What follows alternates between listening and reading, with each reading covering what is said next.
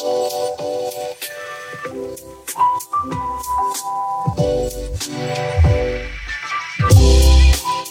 привет и добро пожаловать в шестой выпуск PyTech подкаста. Меня зовут Павел, я iOS и Full Stack разработчик компании Post Industria. Со мной также Сергей, э, наш веб-разработчик, и Константин, наш CEO. И сегодня мы, как обычно, обсудим какие-то интересные события, выскажем свои мнения, ну и обсудим свободную тему. И первое, что хотелось бы сегодня обсудить, это серия крупных взломов различных компаний. Понятно, что эта новость, э, в общем-то, можно переводить в разряд рубрики, потому что безопасность — это одна из самых перманентно сломанных вещей в современном IT. Но за последнее время было несколько интересных событий, которые позволяют поговорить нам не о взломах как таковых, а, по, а о, об их последствиях, о попытках их скрывать.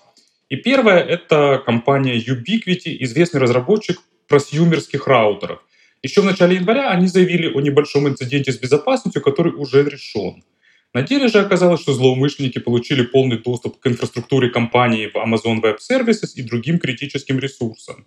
Забавнее всего, что это было сделано через взлом аккаунта LastPass, одного из ведущих разработчиков компании, а этот аккаунт содержал все необходимые ключи и секреты. По словам инсайдера, злоумышленники получили доступ ко всем бакетам S3, логам, базам данных, аккаунтам пользователей и даже секретам для доступа на пользовательские устройства. В сети компании были установлены несколько виртуальных машин и бэкдоров для доступа в сеть. Когда сотрудники компании обнаружили активность и вычислили один из бэкдоров, хакеры потребовали 50 биткоинов за информацию о втором бэкдоре. Платить им не стали и в итоге нашли второй бэкдор сам, хотя кто знает, было ли их всего два. Особое возмущение вызвал тот факт, что Ubiquiti преуменьшили масштаб проблемы, опасаясь, что это негативно повлияет на курс акций.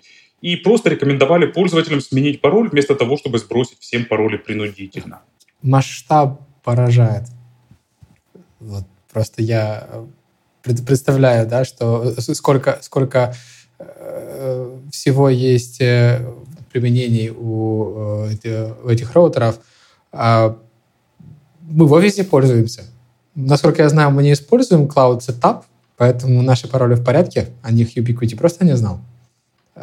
Но в целом, наверное... Наверное. Да, наверное. Главное слово, наверное. А, ну, вообще обалдеть. На самом деле, если э, тут очень серьезный вопрос э, насчет э, веры даже не в Ubiquiti, а в OnePassword, которым пользуются очень многие. А, и дальше, дальше это только носить флешки с собой зашифрованные. Нет, ну, даже не знаешь, во что дальше верить.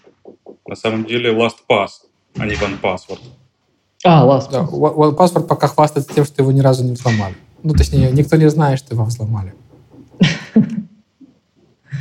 Ну, тоже на самом деле, блин, еще никто не знает, но надежно ли ему верить, ну, вот настолько, как э, в данном случае. Окей, ты там можешь свои, если ты девелопер, можешь хранить и не переживать. Когда у тебя начинают появляться ключи от прода, то, блин, Раз уж мы даже... заговорили о ключах от прода и OnePassword, я как раз эту новость тоже подготовил. Э, OnePassword предлаг... выкатил на днях свое решение как раз для хранения ключей, токенов и всего остального. Они предлагают хранить все, все эту секьюрную информацию в этих сейфах OnePassword, а, собственно, в коде просто по необходимости их доставать. То есть, по их словам, это решение позволяет очень быстро, если что, эти токены ротировать, отзывать, инвалидировать и так далее. При этом, э, если говорить о безопасности, они утверждают, что у них абсолютно нет доступа к этому, потому что ну, OnePassword все это шифруется end-to-end всегда.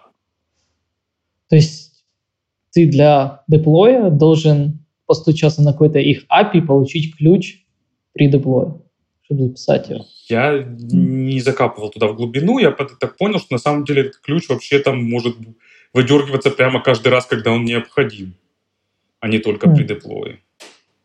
То есть, это, я так понимаю, именно это позволяет быстро этот ключ ревокнуть, ротировать и так далее. Но надо посмотреть, на самом деле, в глубину этого решения. Они выкатили там библиотеки для ноды, Go, Python, PHP, ну и плюс инструменты там для Kubernetes и всех остальных э, схожих инструментов. Ну, на самом деле это круто. Э, я еще задумался насчет тем, что до сих пор все, наверное, хранят в .end файле, файле все креденшалы на проде, хотя можно все эти библиотеки, которые работают с .env файлом, могут считать из э, переменных окружений, то есть можно просто записывать в окружение без какого-то файла, без ничего. И в таком случае вот было бы как бы удобно. Ты достаешь ключ, записываешь его, ну, поднимаешь машину, записываешь переменное окружение, потом стартуешь там свой код. Интересно, на самом деле. Вторая новость из этой серии – это то, что в интернете выложили данные о 533 миллионах пользователей Facebook из 106 стран. Данные включают телефоны, имена, адреса, даты рождения, для некоторых e-mail адреса. Многие из этих данных продолжают оставаться актуальными, что явно сыграет на руку различным скамерам и мошенникам. И особенно вишенка на этом тортике то, что в утекших данных есть информация об аккаунте самого Цукерберга – так народ узнал, что его ID-шка в Фейсбуке это 4. Facebook заявили, что данные — это результат утечки 2019 года, которая давно была устранена. И, судя по всему, не собираются уведомлять пострадавших пользователей, несмотря на то, что законы Евросоюза и, например, Калифорнии прямо и непосредственно требуют это сделать. Видимо, если ты Facebook, то можно этого не делать. Но если серьезно, то Э, я уже давно смотрю на предупреждение One Password о том, что мой пароль, вероятно, скомпрометирован к Фейсбуку. Ну, потому что, потому что это не первая утечка, и фейсбучный эм, аккаунт — это не самое, э, не самое э, там, секьюрное, что, в принципе, есть. Э, ну, мое решение для всех сервисов, которые, э, которые, от, которых, от которых зависит э, критически зависимая работа — это просто брать и э, делать факторную авторизацию. Facebook не исключение. Кстати, не знаю насчет Facebook. Недавно попался пример очень проактивного отношения компании к безопасности пользователя. Есть такой сервис Simple Note, э, самые простые заметки с онлайн-синхронизацией. Они мне прислали письмо в стиле, что ваш аккаунт не взломан, но мы проверили, и хэш вашего пароля совпадает с обнаруженным э, в базах утечек. Пожалуйста, смените свой пароль не, ну, в нашем сервисе. Забута такая. Но все равно, блин, многие люди окей, посмотрят, скажут, хорошо. Я не хочу менять свой пароль, я его и так забываю. Тут, господи, ты, боже мой. Ну да, котиков можно постить, даже если про твоих котиков, даже если котиков, кроме тебя, может постить какой-нибудь злоумышленник. Тут просто проблема в другом. Проблема не в самом Фейсбуке, а в том, что есть очень большое количество сервисов, где ты можешь авторизоваться через э, свой Facebook. Facebook аккаунт. Да, в этом проблема да. ключевая. И, собственно, это и есть причина, по которой там у меня на LinkedIn, GitHub, где там я еще, что там я еще пользуюсь, в Google, разумеется, э, есть двухфакторная авторизация, ну, как раз поэтому. Сам сам Google или там сам э, GitHub меня мало волнует. А вот сервисы, к которым можно достучаться, тут я, я же все даже и не помню. Ну, кстати, вот про первую новость мы забыли, что я забыл, по крайней мере, что AWS-то тоже имеет двухфакторную авторизацию. Я вот на днях в свой старый аккаунт пытался залогиниться, то это был какой-то адок, он мне и смс-ку прислал, и пароль этот вот нужно было из приложухи ввести, и капча там какая-то у них злющая, с четвертой попытки ее ввел. Да, и все вот это, все круги ада, чтобы просто залогиниться. А там пацаны сломали э, last password и получили полный доступ. Как ключик. А, нет, смотри, они получили ключик. То есть никто не... Я не знаю, получили ли они пароль. Они, получ, они вполне могли получить э, просто э, там сертификаты, которые позволяют делать API-запросы. Но они не сделали API-запросы. Для mm-hmm. них не нужна, не нужна двухфакторная авторизация. То есть mm-hmm. я, я думаю, что, скажем так, если бы я это делал, то я бы делал так. Зачем мне э, делать что угодно, что может вызвать, не знаю, там, сообщение вызова, генерить из неизвестного места? Если, если у меня есть просто доступ к API. Я буду логиниться ну, из неизвестного места в API. Опять-таки, там, VPN обычно все используют, чтобы э, делать какие-то запросы, что там все лежало, или я имею в виду, что, может быть, там человеческий фактор тоже сыграл свою роль, что не смогли э, достучаться до этого сервиса. Не только виноват Last Password. Ну, ну да. Э, скажем так, тот факт, что они в инфраструктуре поставили несколько бэкдоров, намекает на то, что инфраструктура не очень круто спроектирована. Вот так вот правильно сказать. Потому что, ну, либо у нее есть одна точка отказа, что опять же намекает на то, что она не очень круто спроектирована. Я, я просто... Э, здесь, здесь реально поражает масштаб.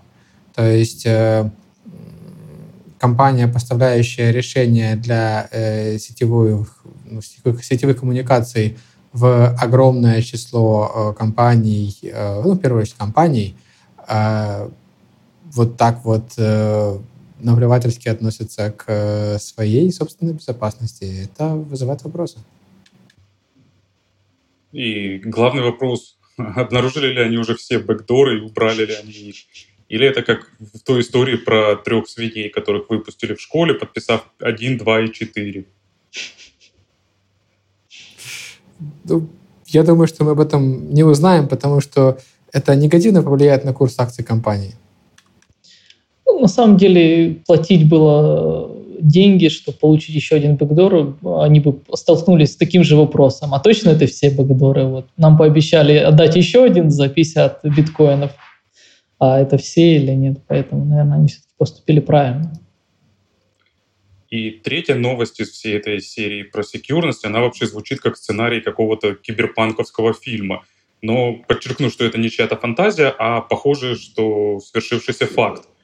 Федеральное бюро расследований в США получило разрешение от суда и начало операцию по, как они это назвали, активному противодействию распространению malware на серверах Microsoft Exchange. Не так давно у них была уязвимость, которая позволила, позволила хакерам там гулять просто по этим Exchange-серверам пешком.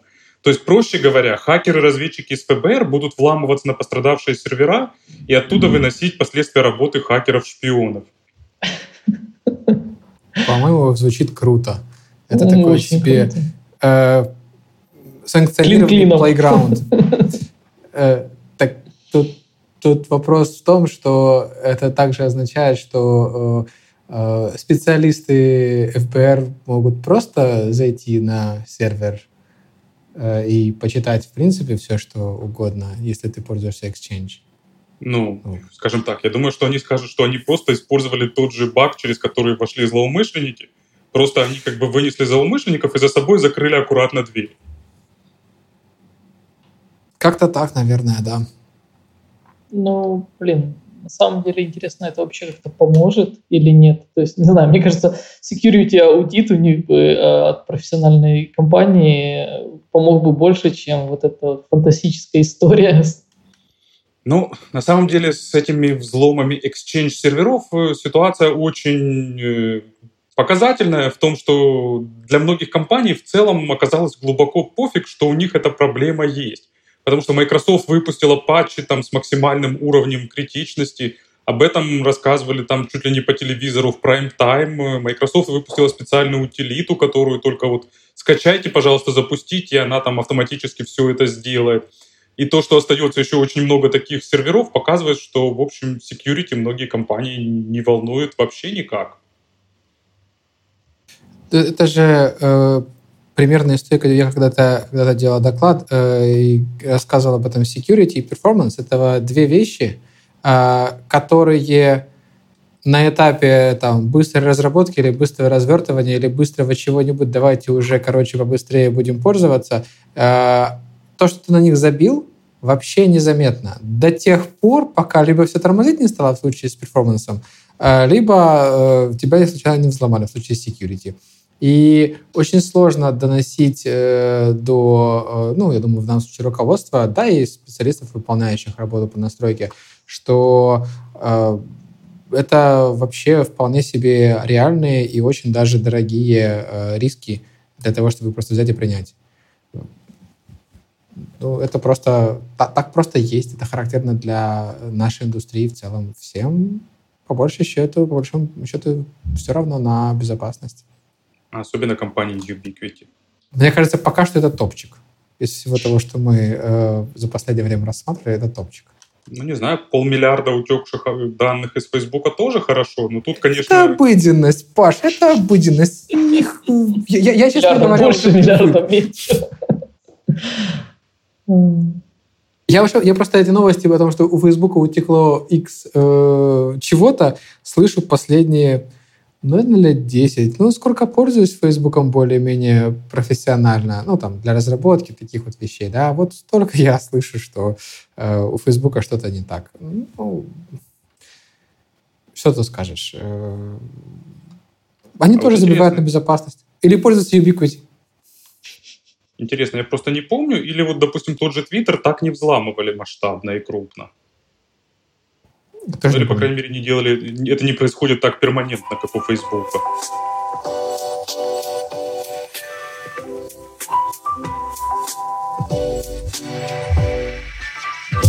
Вторая новость, которую хотелось бы сегодня обсудить. Э, думаю, что с security мы перейдем на чуть э, более печальную вещь, хотя тут смотря с какой стороны посмотреть. Э, второе э, событие, которое хотелось бы обсудить, это то, как простое изменение лицензии сломало зависимости популярнейшего фреймворка Ruby on Rails. Одной из важных зависимостей Ruby on Rails явля... Э, являлся уже джем под названием MyMagic, который был выпущен изначально под лицензией MIT. Оказалось, что этот джем, в свою очередь, зависит от стороннего то ли кода, то ли какого-то куска э, конфигурации, который был выпущен под лицензией GPL второй версии. Разработчик джема решил устранить нарушение GPL, потому что GPL — это же вирусная лицензия, и перевыпустил эту свой MyMagic э, под GPL v2, и чтобы полностью устранить, так сказать, последствия, он пол, э, абсолютно стер, удалил старые версии этой библиотеки под MIT лицензией. Это привело к поломке многих популярных библиотек, и в том числе Ruby on Rails. Э, разработчику предложили хотя бы временно вернуть старые версии библиотеки, чтобы восстановить работоспособность, но он отказался это сделать. Э, и после некоторых раздумий команда Ruby on Rails заменила зависимость своей библиотеки на другой джем Minimime. Но, к сожалению, последствия некоторым командам программистов на Ruby по всему миру приходится расклебывать еще до сих пор. Ну это вообще фееричная новость. Я уверен, что многие девелоперы, которые слушают нас, просто никогда даже особо не думали, если они там хотят сделать какой-то open source проект, какую-то библиотеку, там а, какие зависимости, какие лицензии а, и тому подобное. Но на самом деле вот главное отличие GPL и MIT, MIT э, это очень упрощенно говоря, вот код, делай что хочешь. Вот, никаких ограничений. А GPL, она, вот как Паша сказал, вирусная, то есть ты должен а, свои, а, свои проекты, которые используют компоненты с GPL э, лицензии, лицензировать тоже GPL, э, причем там есть таблица совместимости, насколько я помню, там что не меньше, то есть если два, то ты не можешь использовать один, как-то так там работает. А, и как следствие получается, что если в МИД ты можешь взять любую э, библиотеку, затянуть ее к себе, переписать ее, обновить, там, э, выпустить свою библиотеку в закрытом формате, особенно для, э, для бинарных языков это а, может быть актуально, когда вообще даже нельзя понять, что используется чужая библиотека, а то когда используешь GPL, то у тебя должно быть, твой проект должен быть открытый, ты там не можешь много чего делать, и поэтому, конечно, это проблема для э, людей, которые уже выпускают какие-то продукты под э, MIT лицензией, там может даже получать за них деньги. Тут э, бах, и им нужно все переделывать или полностью обновлять код. Это, конечно, вообще мега история, просто эпичнейшая. Знаешь, для инжиниринга а, прошлого века точно, я думаю, что ничего в этом веке не изменилось. Э, Причем, говоря прошлый век, я имею в виду там, 60-е, 70-е годы. А, было очень характерно, характерный следующий процесс, что э, в готовом узле или изделии э, специальная команда искала, не нарушили ли мы случайно чей-то патент. Ну, конкретно с целью того, чтобы не иметь проблем с правообладателем этого патента, а, после того, как э, изделие уйдет в продакшн. И э, ну, процесс поражал масштабом. То есть э, все, что инженеринговая тогда инженерная команда да, делает, вот все проходит эту проверку, и по-другому оно в продакшн, в принципе, не идет. Что позволяло эти вещи идентифицировать весьма рано. Здесь я предполагаю, что процесс должен быть примерно такой же, он э, как там, отдает бюрократизмом в лучших традициях прошлого века и больших организаций, но, к сожалению, тут других вариантов просто нет. Ну вот, нет, ну поним, понимаешь, проблема в том, что получается все, у кого сейчас все сломалось, они сделали все правильно. Они взяли МИД, э, нет, они взяли библиотеку, у которой была э, МИД-лицензия, и использовали ее. А вот сама эта библиотека сделала неправильно, на которую они оперлись. То есть, получается, тебе нужно не просто проверять те библиотеки, которые ты используешь, а как бы рекурсивно на всю глубину дерева, Все, что да? приводит к какому-то не, огромнейшему... Ты знаешь, это, это, это э, ну, смотри, эм, я, честно говоря, не знаю, э, как в современном мире э, работает Pattern Search, но он в основном автоматический. То есть в, в, случае, в случае с библиотеками тоже весьма просто делать, делать это автоматически. Я даже думаю, что кто-то из пострадавших после этого инцидента напишет Ruby Gem, который будет делать эту вещь. Ну, то есть, по сути, тебе нужно рекурсивно скачать все, от чего зависит э, условный пакет, и посмотреть на GitHub их лицензию. Это весьма, я не могу, буду говорить тривиально, но вполне manageable. Тут не нужен ни, ни AI, ничего такого. То есть все Насколько я понял описание, там проблема была чуть-чуть хуже, и автоматически это не сработало бы, потому что вот эта библиотека MyMagic, она использовала какой-то текстовый файл с конфигурацией вот этих вот вот Она использовала вот сишную либу, по-моему. Сишную либу, которая... Нет? Я, как, когда читал обсуждение, то там они что-то упоминали, что из другого стороннего, э, из другого стороннего репозитария с э, GPL V2 лицензии они взяли текстовые конфиги с описанием этих MIME-типов, и оттуда из заголовка еще и стерли эту GPL-лицензию. Поэтому этот файл просто случайно обнаружил. Вот это нарушение, как бы оно было то ли невольное, то ли хорошо замаскированное. В общем, оно всплыло не так сразу, и автоматическая проверка тут э, не, не была невозможна. Тогда накол его. Ну, а если серьезно, да, э, тут никуда Пишите не денешься. библиотеки. Угу. Подозреваю, что ну, в да, больших компаниях есть специальные отделы, которые сидят и валидируют такие вещи. Ну, то, что, то, что, о чем я сейчас говорил, то, что там, ну, я это с этим знаком как partner search, да, но здесь, конечно же, очень похожая очень похожая история. Эм, к сожалению, ничего умного здесь, кроме как проверять, предложить нельзя. Можно еще поболтать о том, что зачем нужны все лицензии, но мы же цивилизованные люди. Ну, на самом деле, вот э, то, что ты рассказывал про патенты, про всю эту штуку, насколько я знаю, что изначально вот МИД-лицензия как раз-таки была а, ответом на патентные войны, на патентных троллей. То есть, если ты хочешь сделать какой-то код, который можно использовать, и у тебя как бы тебе за это ничего не будет, то ты берешь лицензию MIT и лицензируешь под ней свой код, как бы у тебя не должно быть никаких проблем с этим. Ну вот видишь. Ну, все верно. Получается, ну, ты правильно говоришь, что проблема э, не в разработчиках, там, Rails или Jam, да, а в том, что э, на каком-то этапе человек решил проигнорировать э, нижелезащий компонент, лицензию, точнее, компонент, который он использует. Ну, Потом другой человек решил восстановить соответствие лицензии и сделал это в очень резкой форме. Ну, тут непонятно, насколько у него была возможность сделать это по-другому, какими бы проблемами это вылилось. Может быть, э, можно было попросить э, оригинального э, автора вот этого файлика и тогда как-то с ним договориться на время, может быть. Ну, тут, тут тяжело, это все же легальные вопросы. Я, кстати, даже не знаю, как с точки зрения юриспруденции должна устраняться, должно устраняться нарушение GPL-лицензии, вот как должен правильно хендлиться этот случай. То есть, наверное, логично то, что ты должен это исправить как можно быстрее и как можно более резкой форме. Но Тут э, первая проблема, что у многих сломались зависимости, а еще большая проблема в том, что многие просто не могут тогда использовать этот перелицензированный пакет, потому что вирусный GPL распространится угу. и на их софт.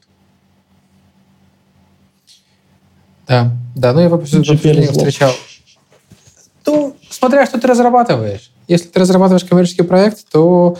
Э, ну, подожди, э, если ты используешь пакет как есть, то нет.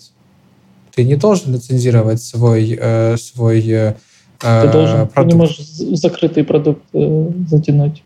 Помню, там есть помню. расширение для сторонних библиотек, и, по-моему, да. там всякие джемы и питоновские... Ты можешь, да, да, да, да, да, да, да. Джемы не уверен, ну, скажем так, я могу использовать, э, э, не знаю, там, библиотеку любую э, или command line инструмент любой для того, чтобы делать э, все, что угодно, что мне нужно в коммерческих целях, и ничего мне за это не будет, если я не открываю исходник, не меняю его, не пытаюсь перебрандировать его под своим, ну и так далее. Если я использую as is как компонент, то нет. Производные э, должны... То есть если я на основе библиотеки А делаю библиотеку Б, где это не вот, просто да. зависимость, а что-то, а что-то, ну, я прям глубоко копаюсь. Я не знаю, где проходит такая черта, что, что означает глубоко, глубоко копаюсь. Вот, но в целом, если я не делаю производный э, код, то все должно быть э, нормально. Я так понимаю, что Rails в данном случае, наверное, выступила в роли производной библиотеки. Э, скорее всего, это же фреймворк. Да.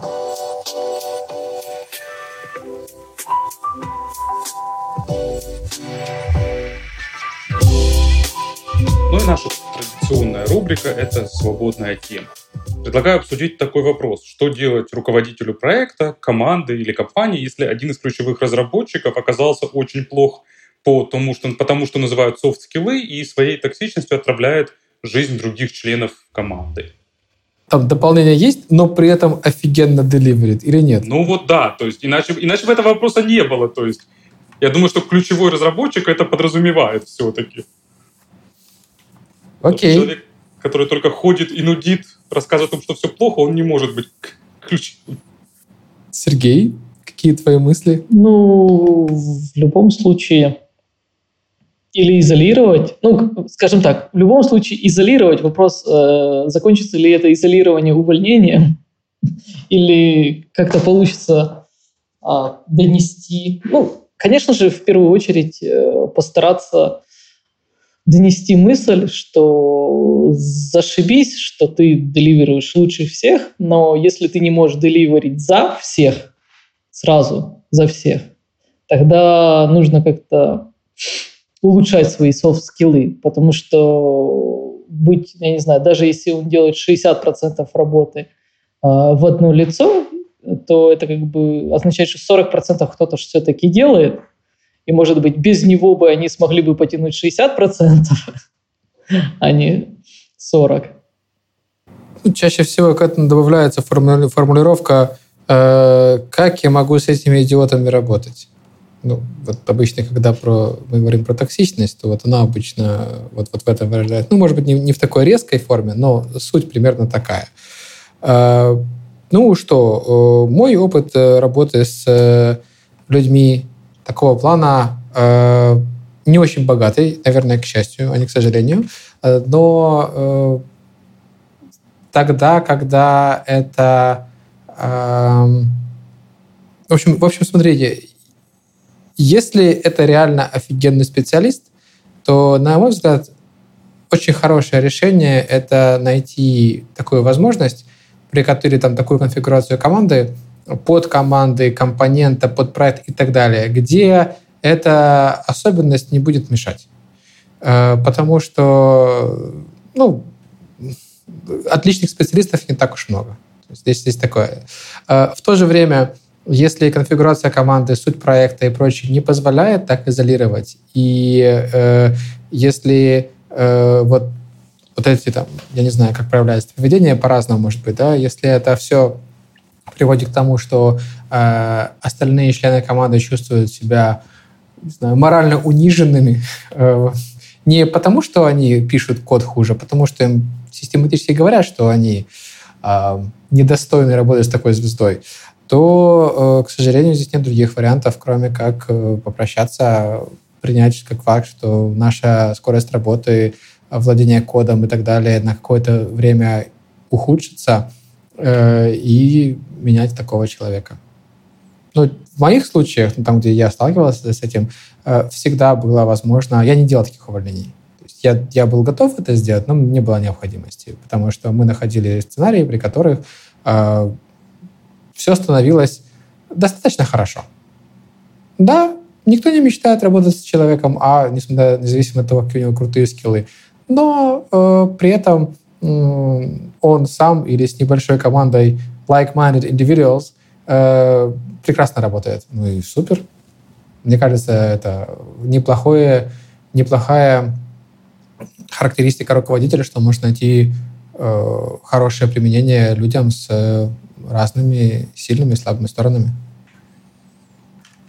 А, ну, нужно еще сказать, что, ну, несмотря на то, что у меня не было опыта общения, работы с такими прям клиническими случаями, когда человек может впрямую там своим коллегам говорить, а, что ты делаешь за херню и тому подобное, а, то тут нужно понимать, что если это влияет на твою команду, или на любую команду в компании, то это будет влиять и на компанию, потому что кто-то уволится и потом будет рассказывать, что они там держат э, полудурков, которые на всех поливали и делают, что хотят.